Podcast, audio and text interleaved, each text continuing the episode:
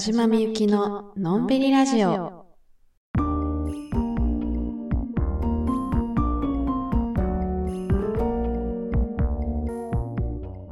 こんばんは、田島みゆきです。このラジオは毎週月曜夜9時に更新しています。梅雨明けたんかなってぐらいさ、雨降らんくない？なんかここんとこ毎週毎週梅雨のこと言ってると思うんですけど、ほんまに梅雨っていう、なんか雨降ってます？いや、降ってるけど、降ってるけど、それにしてもなんか一瞬わーって降って、でも1時間ぐらい降ったら止むみたいな。梅雨ってそんな感じでしたっけ？まるまるずーっと雨やったと勝手に思ってたんで、あれーみたいな。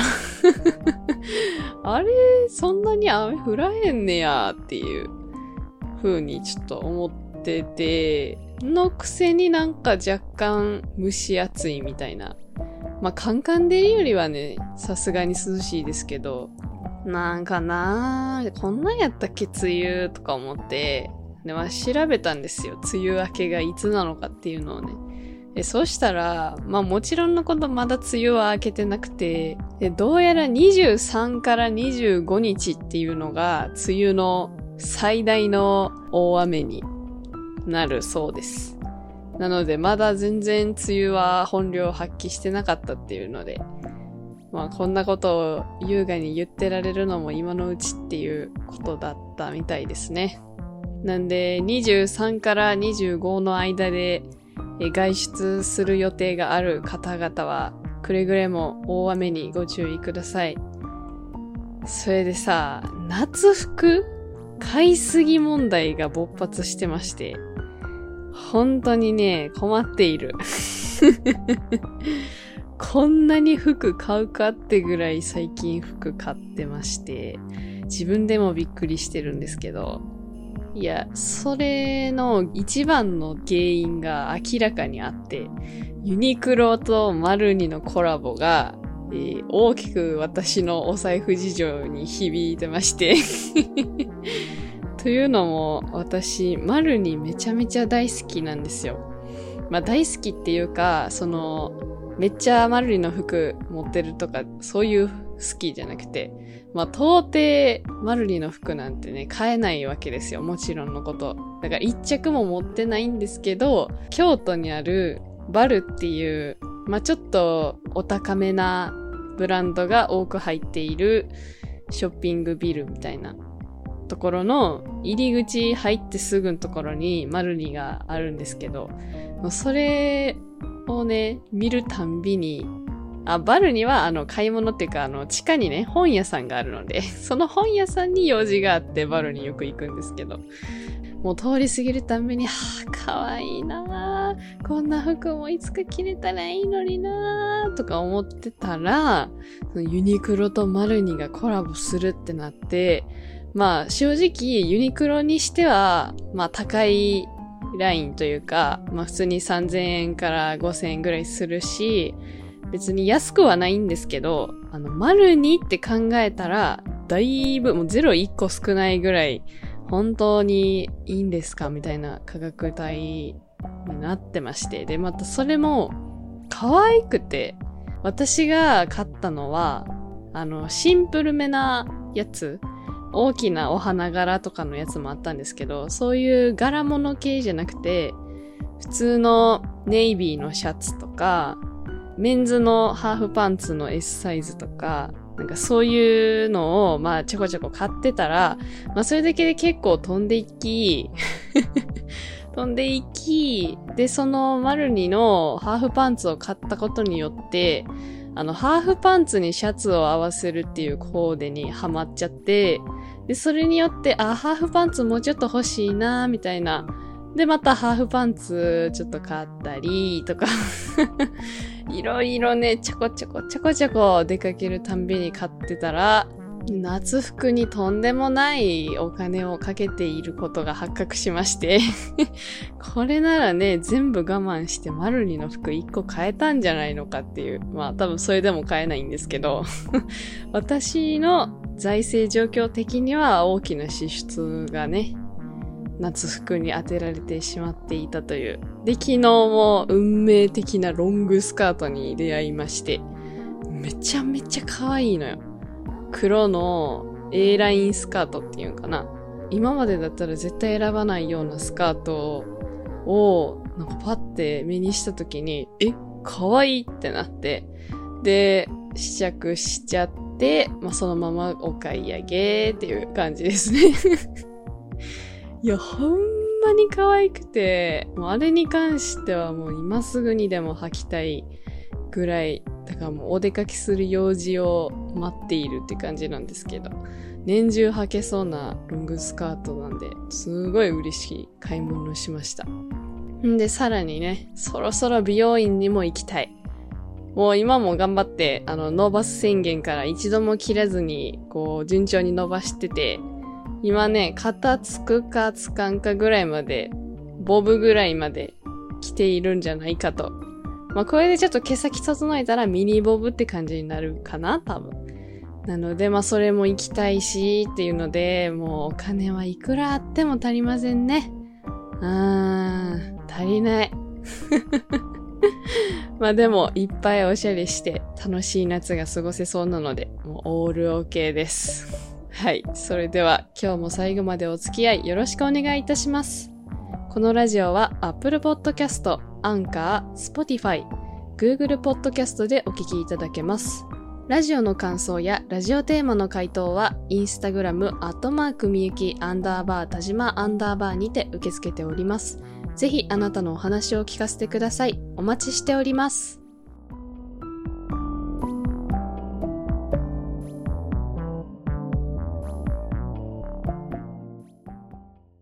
ということで、私、ついにクーラーをつけてしまいました。もうね、こうなったらもう戻れません。はい。秋が来るまで、クーラー、クーラー、快適、快適。この生活に入ってしまうともう、長いですよ。はい。もうね、この、もわーっとした感じが、もうちと耐えられなくて、はい。もうね、真夏の体育館で朝から日が暮れるまでバスケしたとかもう信じられないんですけど、私中学の時バスケ部だったんで、もうあの頃の自分の体力はもう化け物ですね。今思っても、まあ女性の体力のマックスは中学3年生って言われてるから、まあそうやろうなって感じ。もうあんなこと今やったら死にます、ガチで。本当にね、私の中学時代の方針としては、その真夏でも水は飲むなっていう方針だったんですよ。まあその理由としては、一番最後の一番大事な大会が夏に行われるっていうので、タイム取らないと水って飲めないんですけど、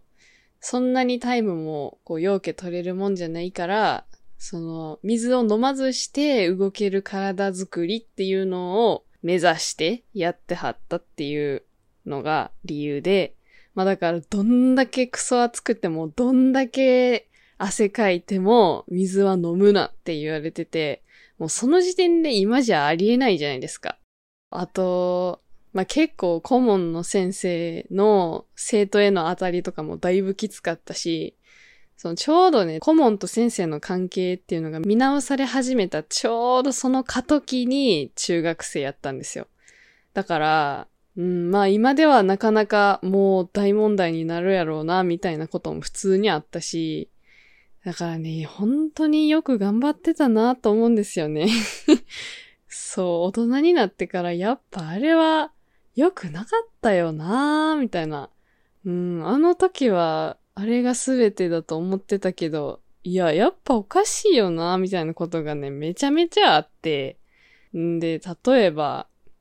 練習試合とかでさ、負けてさ、ペナルティ、負けたらペナルティみたいな。まあ、運動部あるあるだと思うんですけど、なんかそのペナルティって、まあ、ちょっと走ったりとか、ちょっとバービー何回とか、まあそういう感じだと思うんですけど、私らが当時やってたペナルティっていうのが、その入れられた点数分だけ敷地内何周みたいな。で、ペナルティ終わった頃にはもう次の練習試合始まるみたいな。まあ多少ね、ペナルティとしてこう筋トレとかやるのはいいと思うんですけど、その後、その次の練習試合までの合間に、なんであかんかったんかとか、次はそこをこうしようとか、こう話し合って、こう、解決していく時間って絶対必要やったと思うんですけど、なんかそういう現実的な解決策を導き出す時間なく、もうひたすら根性論みたいな。なんか悔しかったら次は勝てみたいな。ほんまに意味わからんなってずっと思ってて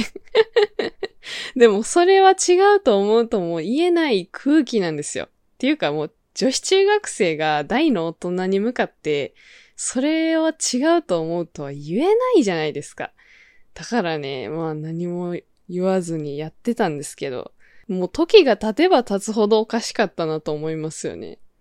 あとなんかさ、これあるあるかもしれないんですけど、あの、顧問の先生がさ、なんかでブチ切れてさ、こう、体育館から職員室に帰っちゃうみたいな。なんかもうお前らの練習は見いひんみたいな言われて、でね、その職員室帰っていくのを、こう、キャプテンとかが走ってって引き止めて、お願いしますみたいな、言うみたいなのイベントマジで意味わからんかった、あれは。ブチ切れる理由も、なんかちょっと感情任せっていうか、なんでブチ切れてんのかみたいなとこも説明してもらえず、理不尽な感じで怒って消えていったのを、なんでそんな必死に追いかけなあかんのみたいな。思って、で、追いかけへんかった追いかけへんかったで、なんか、なんで追いかけに来おへんのみたいな。それで、そりゃみんな怒られたくないですから、あの、ボールを持ちたくないというムーブメントがね、チーム内で、こう、言わずもがな起こっちゃって、だからさ、そう思うとさ、やっぱムードメーカーって、点取り屋のエースよりも大切かもしれないなって思ってて、で、私が、そのムードメーカーになれればよかったんですけど、まあこんな性格でなれるわけもなく、なんかただ、黙々と ほんまに修行僧のように黙々と点を入れても喜ばず、みたいな。今思ったらさ、3入ったら喜べよって感じじゃないですか。3入ってんで、今、みたいな。ちょっとはイエーイぐらいすればいいのにさ、3入っても真顔。はい、次。はい、次。みたいな。シュート入ったってことは、はい、次。すぐ戻って。みたいな。マジで、なんか、みじんも嬉しくなかったんですよね。3が入っても、シュートが入っても、別に、チームメイトもみんな顔怖いし、誰も喜んでないし、みたいな。して苦行やったなーっていうか、まあ、よう頑張ってたなーっていうのと同時に、なんか、もっと肩の力抜いて楽しんでやればよかったなーっていう後悔の念がもう未だにありますね。うん。だからさ、もう引退試合の最後の最後の試合でさ、もうすでに20点ぐらい差ついてて、で、バスケって1回点入れたら2点なんですけど、2点で3入ったら3点なんですけど、その20点差ぐらいで残り30秒ぐらいになって、まあ、もう無理やなっていう、まあ、どんだけあ最後まで諦めるなっつったって、まあもう無理やなっていう時間が来るじゃないですか。で、ああ、負けるって分かった瞬間から、その残り30秒ぐらいが、なんか、それまでの短いバスケ人生の中で一番楽しくて、なんかもう、すごい、しがらみから解放されて、今純粋にバスケしてると思って、あの不思議な感覚っていうのは一生忘れないと思うんですけど。最後の30秒のあのバスケはめちゃめちゃ楽しかったですね。皮肉なもんで。まあ最後の最後にバスケの楽しさを知れたから、まあいいかなって思ってるんですけど。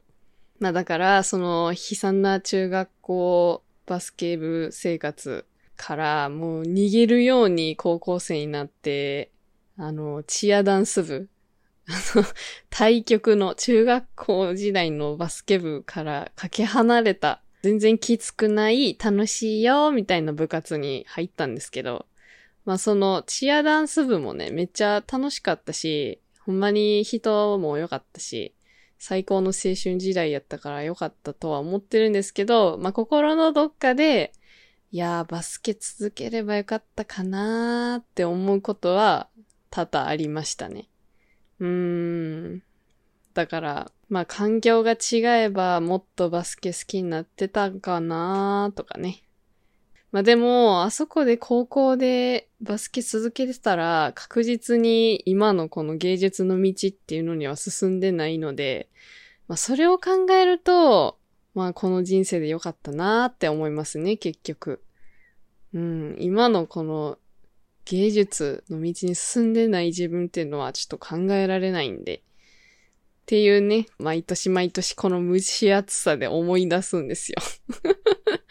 あ、また蒸し暑くなってきたなーってとこから、あの体育館でのいろんな思い出を思い出して、うわーってなって、いやでもバスケは続けたかったなーとか思いながら、いやでもこの人生でよかったなってとこまではね、セットなんですよね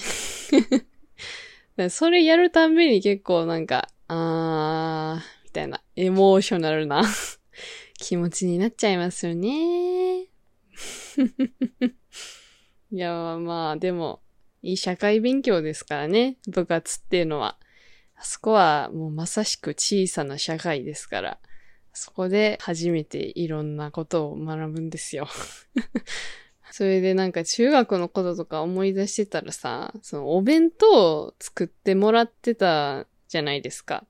まあ、そうじゃない人もいると思うんですけど、私はあの毎日お母さんにお弁当を作ってもらってて、でもあのさ、お弁当を毎日作ってもらう時代ってさ、もう来ないよね。うん、なんか、会社勤めの方とかやったら、もしかしたらお弁当を作ってもらってる方もいるかもしれないんですけど、私は今のところ今後もそういう予定はないので、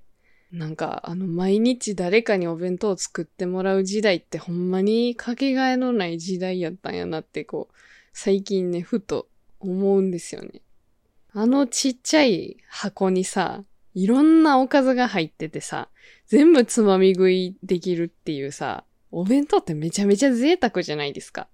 だってね、家で自分のために料理作るとかやったら大体大皿料理になるし、一品おかずドーン、ご飯、みたいな。じゃなくてさ、いろいろ作ってさ、いろいろ並べたりさ、もうたまにはキャラ弁なんかしちゃったりしてさ、それなのにもかかわらず、あの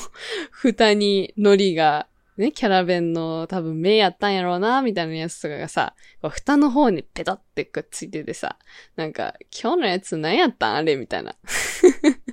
全然何かわからんかったんけど、普通に言ってましたからね。ありがとうも言わず、文句ばっかり。あれはいらん、これを入れろ。あれはもういい、みたいな。本当に、すごいことをしてもらっていたんだなと最近思います。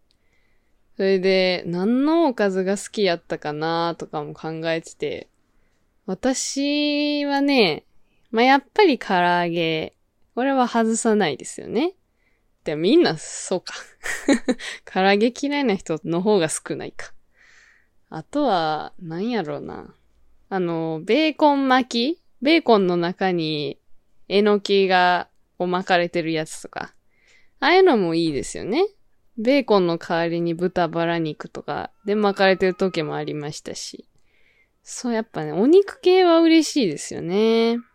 んで、ちょっとあーってなるのは、あの、あったかくなってふにゃふにゃになってるプチトマト。これは、ちょっと今でも嫌なんですよね、私。あの、温められて、けど、ケチャップほどまで原型なくなってない、あの、ふにゃふにゃのトマト、私ちょっと無理なんですよね。なんか、プチトマトはあの、ちょっと硬いぐらいがちょうどいいというか、プチッという、あの食感ありきのプチトマトやと思ってて、柔らかいくせにトマトなんかいみたいな。トマトの横にちょっとあったかいおかずとかが入ってて開けたらふにゃふにゃなってるみたいな。あれはちょっとテンション下がってましたね。今から思えば贅沢言うなって話なんですけど。あとあれも好きでしたね。あの、ピーマンの醤油炒めみたいな。私、ピーマンめっちゃ好きなんですよ。ピーマンの、なんかあの、甘辛く醤油で炒めたやつ。あれほんまに好きで。だからピーマン嫌いっていう子が小学生の時からよくいたんですけど、ピーマンとキノコね。あとナス。ピーマン、キノコ、ナスって嫌いな野菜ランキング上位にいつも入ってくる野菜だと思うんですけど、私それ好きな野菜ランキングだったんで、今も変わらずですね。ほんまにピーマン、キノコ、ナスはほんま最強に美味しい。何をどう料理しても美味しい。まあそれを美味しいと思わせてくれたのはお母さんの料理の仕方が良かったからなのかもしれないんですけど。だからそこを入ってるとだいぶテンション上がってましたね。あ、ピーマンある？と思って一番最初にピーマン食べてましたね。でさ、まあ今後はね、どんどん私も年を食っていって、お弁当を作る側になっていくかもしれないじゃないですか。もし結婚して子供ができてとかなったらね。でさ、こう自分でお弁当を作るってなった時にさ、栄養バランスってさ、まあ、考えなあかんのかなとか思って、で、よく不足しがちな栄養素っっていうので上がってくるのがさ、豆類と海藻類だと思ってて、肉、野菜、卵、乳製品とか、その辺は意識せずとも取れるんですよ。けど、豆、海藻って、なんか意識的に取らないと取らなくないですか？なんか、大豆とさ、ひじきのあえたのんとかさ、あんなん給食でしか見たことないし、みたいな。あと、ごぼうね。ごぼうも、なんかあれすごい栄養素いっぱいあるらしくて、なんかごぼうからしか取れない栄養素とかもあるみたいなんですけど、マジで豆、海藻、ごぼうって取らんなーと思って、なんか、いつになったらそういう、美味しいから食べるじゃなくて、健康やから食べとこうになるんかなと思って。だってさ、小学生の自分とか思い出してもさ、仮にそこに豆とかさ、ひじきとか入ってたらさ、がんなえやん。いや、いらんいらん、みたいな。このわずかな隙間、唐揚げ1個入れてくださいってなるやん。その気持ちを分かった上で、そこに豆とひじきをぶち込むことができるのかっていう、ね、パカって開けたらそれだけ残ってる可能性だってめっちゃあるわけじゃないですか。いやー、子供的にはそのありがたみには気づかないですしね。もう20年後に気づくわけですよ。ああ、そこの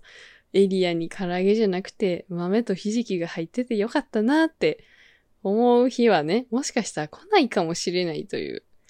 それでも豆とひじきを入れれるかっていう。はあ、悩ましいですよね。自分のために作るお弁当でも入れるか悩むレベルやのにね。子供のために豆とひじき入れるかなまあだから、あの、手っ取り早く豆を摂取しようと思うと、まあ、ねやっぱ納豆ですよね。でも納豆かけるお弁当、伊豆、大嫌われ者ですから。これやると一瞬で嫌われますから、これはね、あの、絶対にやってはいけないんですけど。家で食べるご飯の時に、まあ、納豆を摂取する。で、海藻系は、なんだろうな。もうもずくがいいとは思うんですけど、私、もずくめっちゃ嫌いで、なんていうの？あの、もずく自体というより、もずくが使ってるあの液体が無理なんですよ。酸っぱすぎて。酢の物がね、あんまり好きじゃなくて。そのものも、まあ、体にいいってのは知ってるんですけど、まだそれよりも食べたくないが勝ってるっていう。だからね、もずく以外で、まあ、やっぱわかめ、わかめですかね。わかめスープか、うん、味噌汁にわかめかな。まあ、それで、ちょっと豆類と海藻類。まあ、ひじきはまだちょっと私には早いかな。ひじき適齢期いつ？いや、ちょっとまだ、ひじき先輩は私には早いんで、うん、わかめ、わかめさんと一緒に、はい、生きていこうと思います はあ。いやー、お母さんってすごいね。うん、ありがとうございました、本当に。はい。それでは、お下地のコーナー。このコーナーは私田島がみんなにおすすめしたいものやイベント本アニメ映画などなど幅広いジャンルでの推しを紹介していくというコーナーです今週もやっていきましょう今週の推した字ネイルズインクですこちらはあのジェルネイルとかではないですねあのネイルポリッシュですねんで、あの、ちょっと前にさ、私が、あの、ジェルネイルしに行った話したじゃないですか。それで、まあもうちょっともう無理かな、みたいな、もういいかな、みたいな言ってたじゃないですか。で、もうジェルネイルはそこで諦めたんですけど、やっぱりちょっと指先に何か、こう、華やかなものを添えたいなってことで、あの、ネイルポリッシュをね、探してたんですよ。簡単に落とせるやつ。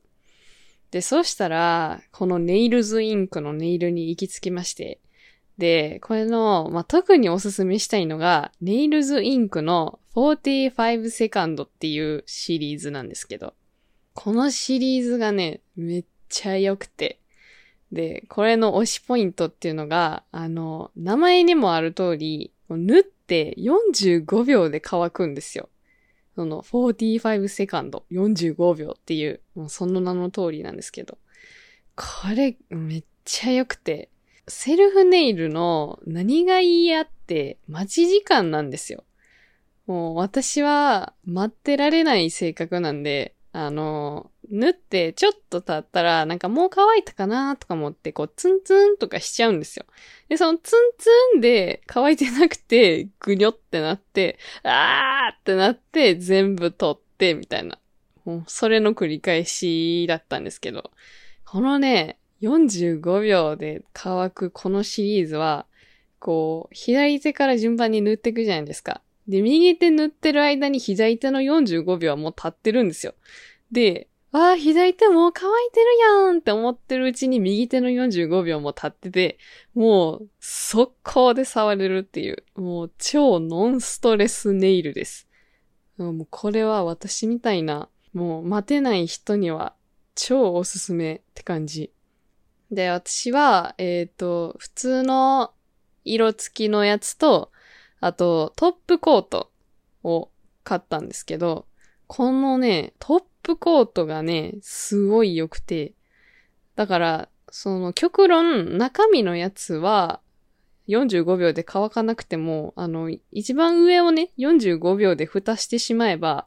まあ、さすがに縫って直後やったら意味ないけど、まあまあ乾かした後に45秒のトップコート塗れば、もう乾きますから、もう超時短できるわけですよ。んで、ちょっとね、オレンジの色がついてて、で、それによって、こう、血色感がアップする感じその、ほんのりオレンジ味みたいな感じになって、こう、不健康な爪に見えないっていう、その、ほんのりオレンジ味がかかるのも、私的にはすごいお気に入りポイントです。今塗ってから多分3日ぐらい経ってるんですけど、全然ハゲてなくて、いやもうこれはぜひ、ネイル難民の皆様、ぜひお試しあれということで、えー、今週のお下地はネイルズインクでした、えー、このコーナーではお聞きの皆さんの推しも募集しています。インスタグラム、アットマークみゆき、アンダーバー、田島アンダーバー宛てにメッセージをぜひ送ってください。募集期間などはありません。いつでも大歓迎です。お待ちしております。そして、来週は念願のゲスト会です。ゲストにはモデルのまやさんが来てくださいます。もうちょっとね、回答の募集は締め切ってるんですけど、えー地元自慢行ってみたい都道府県ナンバーワンを決めようというお題で、まやさんに行ってみたい都道府県ナンバーワンを決めてもらうという企画もね、えーやろうと思っておりますので、ぜひ来週の配信もお聞きください。えーこのラジオを聞いた感想などもお待ちしておりますので、インスタグラム、アットマークみゆき、アンダーバー、田島、アンダーバーのプロフィール欄のリンクから、ラジオ回答という項目を選んでいただき、回答よろしくお願いいたします。ということで、お時間でございます。今日はね、ちょっと昔を懐かしむ話が多くなりましたが、いかがだったでしょうか？まあ、あの、小中高の時代ってさ、年数だけで考えるとさ、もう人生においてほんま点でしかないのにさ、もう多分ね、今日話したことっていうのは、もうヨボヨボのおばあちゃんになってもまだ言ってると思います。あの頃のバスケ部はおかしかったんや、とか言って、もうね、永遠に言ってると思います。っていうか、もう今の時点で数えきれんぐらい人に喋ってます、この話。いや、喋らせてよ